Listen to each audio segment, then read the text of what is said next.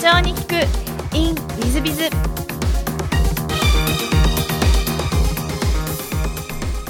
ィズビズの新谷です。先週の続きをお聞きください。でその後広田のスポンサーになるというようなことになるわけですが、ええ、このスポンサーになった経緯っていうのは何からあれたんですか、うんまあ、これもそのドットコム企業とやっぱり2つの柱が必要だなとフランチャイズのまあ開発だとかコンサルとこの2つの柱で会社を作ったんですね。コンサルティング会社とドットコム企業。でコンサルの方で要はあのフランチャイズっていうかケーキ屋さんのチェーンとかいろんなフランチャイズをまあアドバイスしてたんですその中で私があのプラスクレートの時に一緒にあの役員をやってた方がケーキ屋さんを買った買って独立した人がいたんです。で買って独立をしましたと。でケーキ屋さんはまあそこそこやってるんだけどこのシュークリームの方の業態もまあ始めましたっていうところで。でそしたらもうケーキ屋さんの方がやっぱり業績が悪くなってきたんですねどんどん。で債務超過ですと。なんかお金集めてくれってことになって。でもなかなか集まるんですね債務超過で。でそうこうしてるうちにいやもうなんか食費が払えない食材材費が払えないってことになってそれは大変だって。でじゃあもうしょうがないから私がこのシュークリームの方のちっちゃい方の事業を買いますからこれで食費ね払ったらどうですかって言うんで3000万で買ったんですよ。あなるほど。別のシュークリーム事業。なるほど、これはあの広田でも何でもなく、うん、シューファクトリーっていう事業ですけどね、はいはいでその事業は焼きたて、まあ、ビアードのちょっと違うバージョンみたいなビアードの名前が違うバージョンみた。いなあの中で焼いてでこうそのシュークリームを提供するっていうのを3点ぐらい洋華堂の中と上野のあのアトレとか持ってでそれを始めましたというのを1年後ぐらいなんですね。コンサルの、まあ、延長線上ですよね。なるほど。だそしたらはじ、えー、2001年2000年の3月に会社を作って2001年の、えー、3月ぐらいにそれを買ったのかな、そしたらあ違う2001年の8月ぐらいにそれを買ってうちのシュークリームの事業を始めましたっていうのを30人ぐらいいる、まあ、株主の法人とか個人にバッて言ったらまあそうですかっていうね実業をやるんですねみたいな感じになったんですね。2か月後に洋菓子の広田がミニサイズになりましたっていうのがその株主の一社の三井物産の人から来たんですよ。でそれも銀行で新生銀行っていう銀行があるんですよねそこに出向してたんですよその人が。で M&A のチームだからその債権者としても関わらないといけないというんでこう広田っていう会社が潰れてあのミニサイズなんですけど興味ありますかっていうメールが来たんです。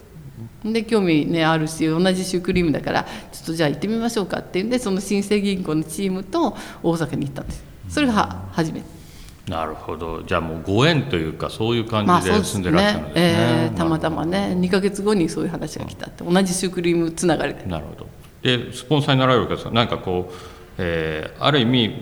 買収だし立て直しだしなんでなんか怖いとかそういう思いはあられなかったんですか、うん、基本的にまああの、まあ、広田の事業自体は非常にあの誰でも知ってるあの、まあ、シュークリームだしでみんなその私も関西で知らない人はあんまり関西ではいないっていうんで、まあ、これはねやっぱりあの今のあのシューファクトリーって誰も知らないシュークリームよりは ブランド力もあるからなんとかなるんじゃないかと思ったんですよね。なるほど、うん、じゃあそんな怖いとかそんな感じは？ああんまり思わなかったですよね。はい、だからちょっとあの横道それますが広野様とこうインタビューを今させていただくと創業の時もそうですし広田の時もそうですがあんまりこう怖いとかそういうのはあんまり思わないですね。えー、なんかスッといくなんかどっちかというと文学部なんで、はい、あんまり考えないんですよ。そういうことを。そう。あの経済とかそういう人だったらこう先をね考えてこのね係数だったら大丈夫かってか思うじゃないですか。全然考えない。いやあのそう。なんかやっぱり度胸があられるんだなというふうな感じがするんですが、えー、大変勉強になりますがあの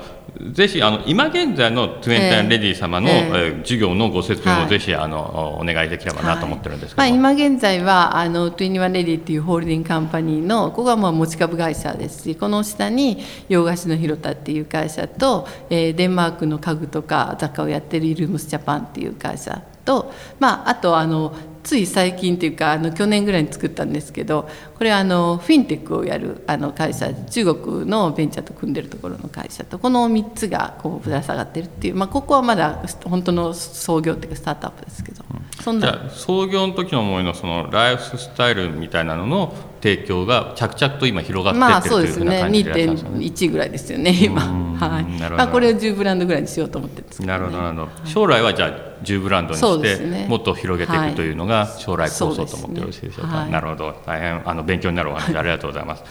えっと、ちょっと違う質問もさせていただければと思うんですが、ええっと、好きなもの好きなことで洋館が好き、えっと、洋館っていうのはあのトライの羊羹ではなくてはい。あはいの洋館。西洋のお,、はい。お屋敷ということなんですが、はい。はい。なんか理由とかあられますか、うんまあ私はあの別に京都にいっぱい洋館があったわけではないんですけど結構あの京都の中でも実は洋館っていうのがあって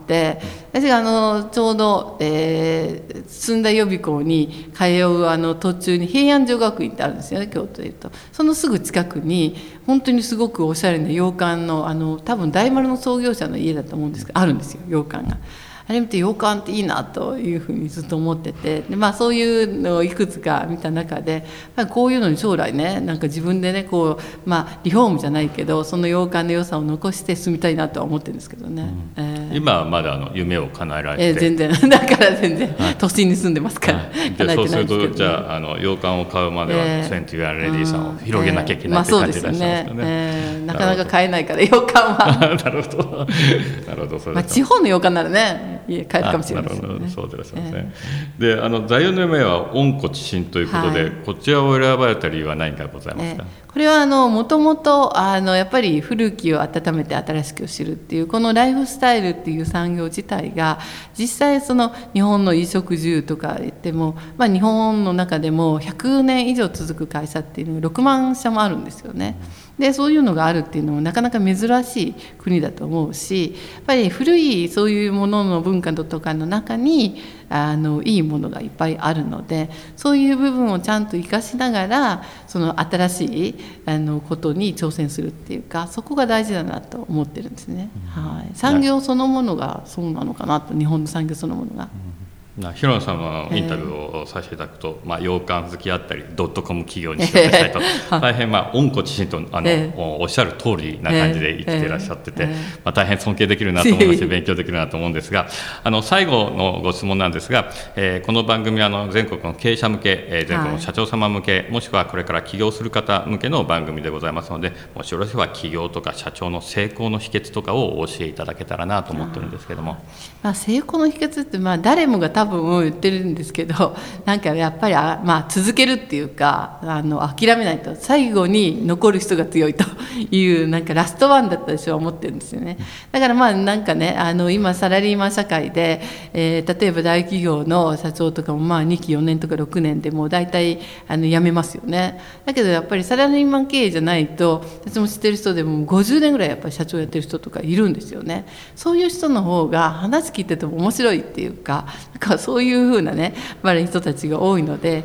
結局やっぱり長く続けてるとなんかいいことあるなと。いうのがまあ実際だと思うんですよね。やっぱりこれがね2年とか5年ぐらいじゃやっぱり実現できないなと。いうふうに思うんで今まあ人生100年時代ですから100年を見据えて100歳を見据えて自分のライフプランを考えようかなと思ってるんですよね、うん、だからまあ10年20年かかることがあってもいいのかなと。いうふうに思ってるんですけどね。なるほど。あの大変勉強になるお話ですし、あの続けることが大切だなといううのを勉強させて諦めず続けると諦めねそのうちになんかねいいことありますよ、きっと。なるほど。あの全国の社長さんもぜひあの真似していただければと思います、えー本日もあお忙しい中リーの皆様お聞きいただき誠にありがとうございます。ぜひ皆様の参考にしていただければと存じます。広野社長様本日はありがとうございました。どうもありがとうございました。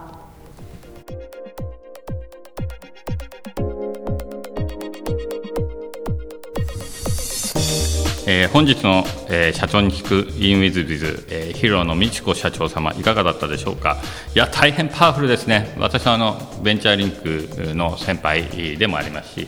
えっと私と一緒に働いたことはないんですがこんなパワフルな方でそれはこんだけパワフルだから大活躍もするし、えーまあ、大きな企業の役員も歴任するしということなんだと思います。また明るいですよね、まあ、そういう意味で、まあ、続けることが大切というお話はあられましたけれども、まあ、明るさを続けていらっしゃる女性社長様大活躍ということで私ももっと、見習わなきゃいけないなと思いますし、えーもっともっと、えー、ウィズビの続けられるように頑張っていきたいなというふうに思っております、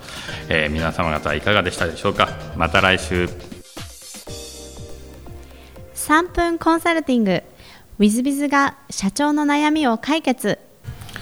本日の3分コンサルティングは A 社様コンサルタント創業23年だそうです。素晴らしいですね。はじめまして。私は東京で23年コンサルティング業をやっております。5年ほど前から新規顧客を獲得するために助成金などに関するセミナーを月に1回定期的に開催しております、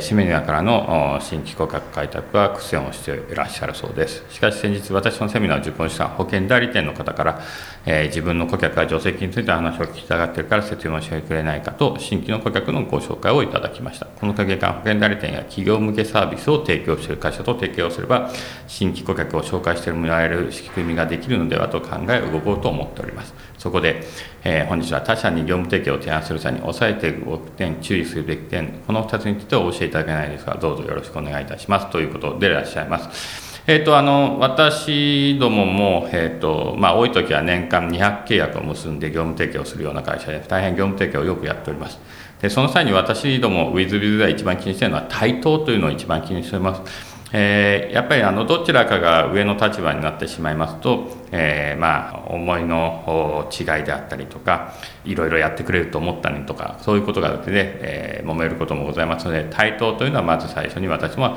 えー、大変気にしております。でもう一つが、えーと、業務分担といいますか役割分担ですね。えー、ちょっと曖昧なところが多くなってくると向こうがやるんじゃないかとお互いにこうなんか押し付け合うといいますか譲り合うといいますかそういうようなことがあったりすることで結果的に、えー、収益をもたらさないというような時はございますので、えー、その点が、え次に注意すべきかなというふうに思っています。でさらに、えーと、いわゆる事業と言われるような方々や保険代理店さんはいわゆるバックフィー方式で収益をもらったり払ったりすることは、えー、法律上禁止されていらっしゃいますのでその点で、えーまあ、保険代理店さんと組む場合には、えーと、紹介フィー等々が発生しないのにうまくできるのかどうかみたいなことが、えー、お互いにですね、えー、というのが次の問題点になるんではないかと思います。まあ、そういう意味で業務提供をするのは大変素晴らしいことですね、ぜひお勧めいただいたらいいんじゃないかと思いますが、えー、今お話しした3点プラスアルファぐらいを注意して進められたらいいんじゃないかと思います。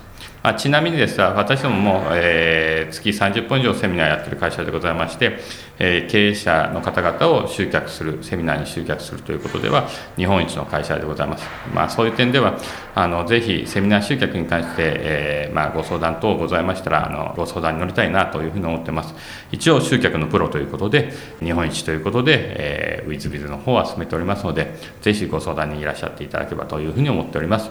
本日の3分コンサルティングはここまで。また来週。